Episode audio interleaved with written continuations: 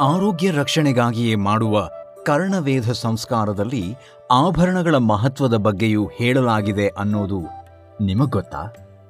ಈ ಸಂಸ್ಕಾರದಿಂದ ಆ ಮಗುವಿಗೆ ಆಗುವ ಪ್ರಯೋಜನಗಳು ಏನು?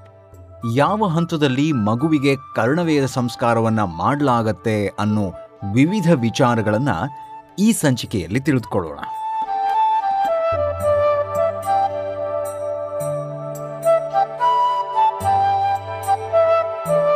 ನಮಸ್ಕಾರ ಕೇಳುಗರೆ. ನಾನು ನಿಮ್ಮ ಬಡಕಿಲಾ ಪ್ರದೀಪ್.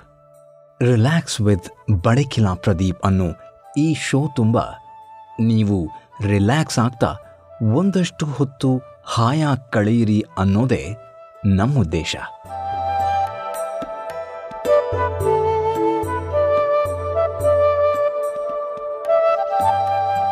ಜೊತೆಗೊಂದಿಷ್ಟು ಸಂಸ್ಕೃತಿ ಮಾಹಿತಿ ಅವಲೋಕನ ಚಿಂತನ ನಡೆಸೋಣ. ಹಾಗಿದ್ರೆ ಶುರು ಮಾಡೋಣ ಇಂದಿನ ಸಂಚಿಕೆನ.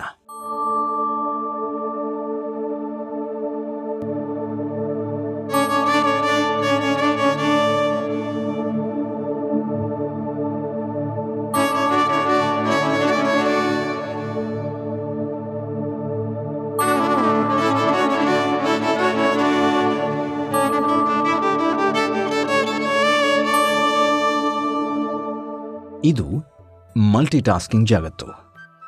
ಪರ್ಸನಲ್ ಪ್ರೊಫೆಷನಲ್ ಲೈಫ್ನ ಒತ್ತಡದಿಂದಾಗಿ ಬದುಕಿನ ಸಂತೋಷವನ್ನೇ ಕಳೆದುಕೊಳ್ತಾ ಇದ್ದೇವೆ. ಇಲ್ಲಿ ನಾವು, ನೀವು ರಿಲ್ಯಾಕ್ಸ್ ಆಗೋದು ತುಂಬ ಅಪರೂಪ ಆಗೋಗಿದೆ. ಆದರೂ ಮನುಷ್ಯನ ಬದುಕಿನ ಛಲ ದೊಡ್ಡದು.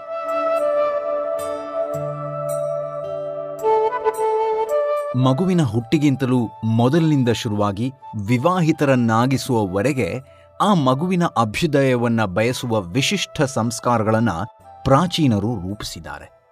ಅದರಲ್ಲಿ ಎಂಟನೆಯದು ಕರ್ಣವೇದ ಸಂಸ್ಕಾರ.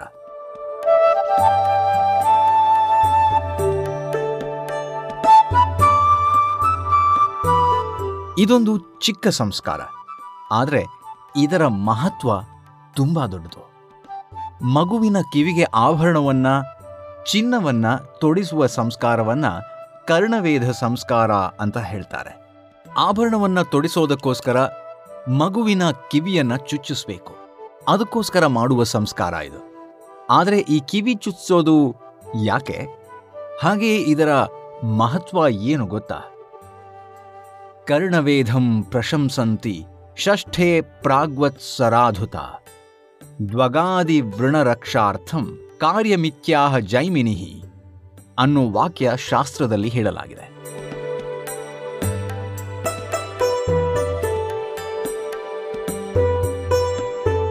ಇಲ್ಲಿ ನಮಗೆ ಈ ಸಂಸ್ಕಾರದ ಉದ್ದೇಶವನ್ನ ತಿಳಿಸಲಾಗತ್ತೆ. ಈ ಸಂಸ್ಕಾರವನ್ನ ಕೂಡ ಆರನೇ ತಿಂಗಳಿನಲ್ಲಿಯೇ ಮಾಡುವಂಥದ್ದು. ಹೇಗೆ ಅನ್ನಪ್ರಾಶನವನ್ನು ಮಗು ಯಾವುದೇ ಆಹಾರವನ್ನು ಕೊಟ್ಟರೂ ಜೀರ್ಣಿಸಿಕೊಳ್ಳೋದಕ್ಕೆ ಸಿದ್ಧವಾದ ನಂತರ ಮಾಡ್ತಾರೋ, ಅದೇ ರೀತಿ ಕರ್ಣವೇಧ ಸಂಸ್ಕಾರವನ್ನು ಮಗುವಿನ ಚರ್ಮ ಸ್ವಲ್ಪ ಗಟ್ಟಿಯಾದ ನಂತರ ಮಾಡಲಾಗತ್ತೆ. ಯಾಕಂದರೆ ಮುಂದೆ ಬರುವಂತಹ ಚರ್ಮ ರೋಗಗಳ ನಿವಾರಣೆಗಾಗಿ ಇದನ್ನು ಮಾಡಲಾಗತ್ತೆ. ಆಗಲೇ ಹೇಳಿದ ಹಾಗೆ ಅನೇಕ ರೋಗಗಳನ್ನು, ವಿಶೇಷವಾಗಿ ಸ್ತ್ರೀ ಸಂಬಂಧವಾದ ರೋಗಗಳನ್ನು ಇದು ತಡೆಗಟ್ಟತ್ತೆ.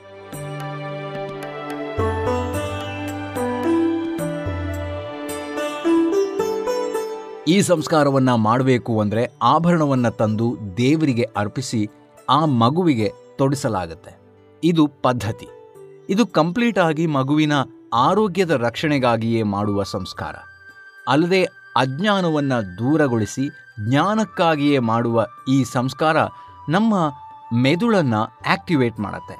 ಸೊ, ಈ ಸಂಸ್ಕಾರ ಪ್ರತಿಯೊಬ್ಬ ಮನುಷ್ಯನಿಗೂ ಆಗಲೇಬೇಕು. ಇಲ್ಲಿ ಜಾತಿ, ಧರ್ಮದ ಭೇದ ಇಲ್ವೇ ಇಲ್ಲ.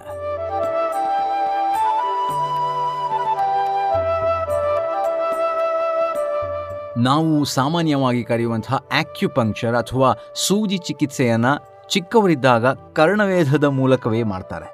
ಸುಶ್ರುತರು ತಮ್ಮ ಆಯುರ್ವೇದ ಗ್ರಂಥದ ಚಿಕಿತ್ಸಾ ಸ್ಥಾನದಲ್ಲಿ ಹೇಳ್ತಾರೆ, ರಕ್ಷಾಭೂಷಣ ನಿಮಿತ್ತಂ ಬಾಲಸ್ಯ ಕರ್ಣೌ ವಿಂಧ್ಯೇತ್ ಅಂತ. ಅಂದರೆ ಆ ಮಗುವಿನ ಆರೋಗ್ಯ ರಕ್ಷಣೆಗಾಗಿ ಕಿವಿಯನ್ನು ಚುಚ್ಚಬೇಕು ಅಲ್ಲದೆ ಇದು ಆ ಮಗುವಿಗೆ ಭೂಷಣವೂ ಹೌದು ಅಂತ.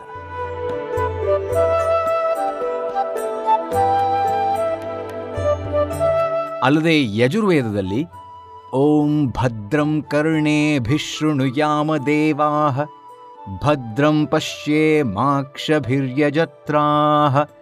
ಸ್ಥಿರೈರಂಗೈ ಸ್ತುಷ್ಟುವಾಗುಂಸಸ್ತನೂಭಿ ವ್ಯಶೇವ ದೇವಹಿತಂ ಯದಾಯುಹು ಅನ್ನೋ ಒಂದು ಮಂತ್ರವನ್ನು ಹೇಳಲಾಗಿದೆ. ಅಂದರೆ ಕೇಳೋದಕ್ಕಾಗಿಯೇ ಬಳಸುವಂತಹ ಕಿವಿ ಉತ್ತಮವೂ ಮಂಗಳಕರವಾದ ವಿಚಾರವನ್ನೇ ಕೇಳಲಿ, ಹಾಗೆಯೇ ಕಣ್ಣುಗಳು ಕೂಡ ಉತ್ತಮ ವಿಚಾರಗಳನ್ನು ನೋಡಲಿ, ಆ ದೇವರು ಕರುಣಿಸಿದ ದೃಢವಾದ ಅಂಗಾಂಗಗಳನ್ನು ಉತ್ತಮ ಕೆಲಸಕ್ಕಾಗಿಯೇ ಬಳಸೋಣ, ನೂರು ಕಾಲ ಬಾಳೋಣ ಅನ್ನೋ ಪ್ರಾರ್ಥನೆಯನ್ನು ಇಲ್ಲಿ ಹೇಳಲಾಗಿದೆ.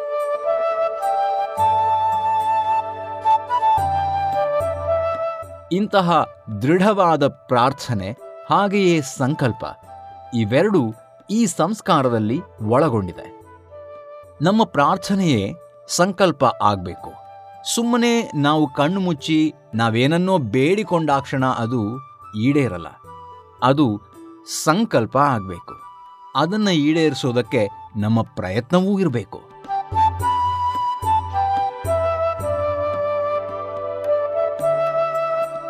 ಇಲ್ಲಿ ನಮ್ಮ ಇಂದ್ರಿಯಗಳೆಲ್ಲವೂ ಒಳ್ಳೆಯ ವಿಚಾರಗಳಿಗಾಗಿ ನಾನು ಬಳಸ್ತೀನಿ ಅನ್ನೋದು ಸಂಕಲ್ಪ. ಅದನ್ನು ನಾವು ದಿನನಿತ್ಯದ ಜೀವನದಲ್ಲಿ ರೂಢಿಸಿಕೊಳ್ಬೇಕು, ಆಗ ಅದು ಸಿದ್ಧಿಸತ್ತೆ. ಇಲ್ಲವಾದರೆ ಈ ಸಂಕಲ್ಪಕ್ಕೆ, ಪ್ರಾರ್ಥನೆಗೆ ಅರ್ಥವೇ ಇಲ್ಲದಂತಾಗತ್ತೆ.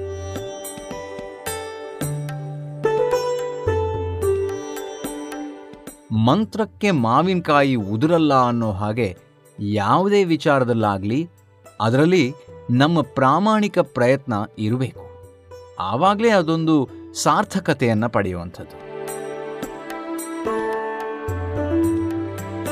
ಇನ್ನು ಸಾಮಾನ್ಯವಾಗಿ ಹೆಣ್ಣು ಮಗುವಿಗೆ ಕಾಲ ಕಾಲದಲ್ಲಿ ಕಿವಿ, ಮೂಗು ಚುಚ್ಚುವುದನ್ನು ನಾವು ಕೇಳಿದ್ದೀವಿ. ಇದ್ಯಾಕಂದರೆ ನಮ್ಮ ದೇಹದ ಕೆಲವೊಂದಿಷ್ಟು ಇಂದ್ರಿಯಗಳನ್ನು ಆಕ್ಟಿವೇಟ್ ಮಾಡೋದಕ್ಕಾಗಿ. ಇನ್ನು ಆಭರಣಗಳನ್ನು ಧರಿಸೋದು ಯಾಕೆ ಅಂದರೆ ಕಿವಿ ಹಾಗೆಯೇ ಮೂಗಿನ ರಂಧ್ರಗಳು ಮುಚ್ಚಿ ಹೋಗದಂತೆ ನೋಡಿಕೊಳ್ಳಲು ಅದರ ಜೊತೆಗೆ ಸೌಂದರ್ಯವನ್ನು ಹೆಚ್ಚಿಸೋದಕ್ಕಾಗಿ.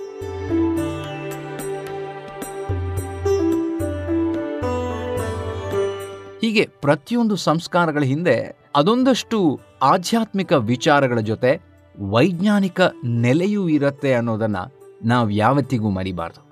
ಅದನ್ನು ಅರಿತು ಅಳವಡಿಸ್ಕೊಂಡು ಹೋದಾಗ ನಮ್ಮ ಲೈಫ್ ಅದ್ಭುತವಾಗಿರುತ್ತೆ, ಬ್ಯೂಟಿಫುಲ್ ಆಗಿರುತ್ತೆ ಅಂತ ಹೇಳ್ತಾ ಇವತ್ತಿನ ಸಂಚಿಕೆಗೆ ಪೂರ್ಣ ವಿರಾಮವನ್ನು ಇಡ್ತಾ ಇದ್ದೀನಿ. ಇಲ್ಲಿಗೆ ಎಂಟನೇ ಸಂಸ್ಕಾರ ಮುಗೀತು. ಹದಿನಾರರಲ್ಲಿ ಅರ್ಧ ದಾರಿ ಬಂದಾಯಿತು. ಇನ್ನು ಎಂಟು ಸಂಸ್ಕಾರಗಳ ಬಗ್ಗೆ ತಿಳಿಯೋದಕ್ಕಿದೆ. ಮುಂದಿನ ಸಂಚಿಕೆಯಲ್ಲಿ ಸಿಗ್ತೀನಿ. ಅಲ್ಲಿವರೆಗೆ ರಿಲ್ಯಾಕ್ಸ್ ಆಗಿರಿ.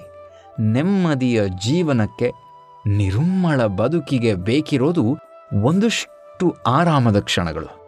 ಅದನ್ನು ನೀಡೋದ್ರ ಜೊತೆಗೆ ಒಂದಷ್ಟು ಜ್ಞಾನವನ್ನು ಒಬ್ರಿಗೊಬ್ರು ಹಂಚಿಕೊಳ್ಳೋ ಪ್ರಯತ್ನ ಈ ರಿಲ್ಯಾಕ್ಸ್ ಸೀರೀಸ್ನದು. ನಿಮ್ಮನ್ನು ಮುಂದಿನ ಸಂಚಿಕೆಯಲ್ಲಿ ಭೇಟಿ ಮಾಡ್ತೀನಿ. ಅಲ್ಲಿವರೆಗೆ ನಿಮ್ಮ ಬಡಕಿಲಾ ಪ್ರದೀಪ್ ಮಾಡು ನಮಸ್ಕಾರಗಳು. ಶುಭವಾಗಲಿ.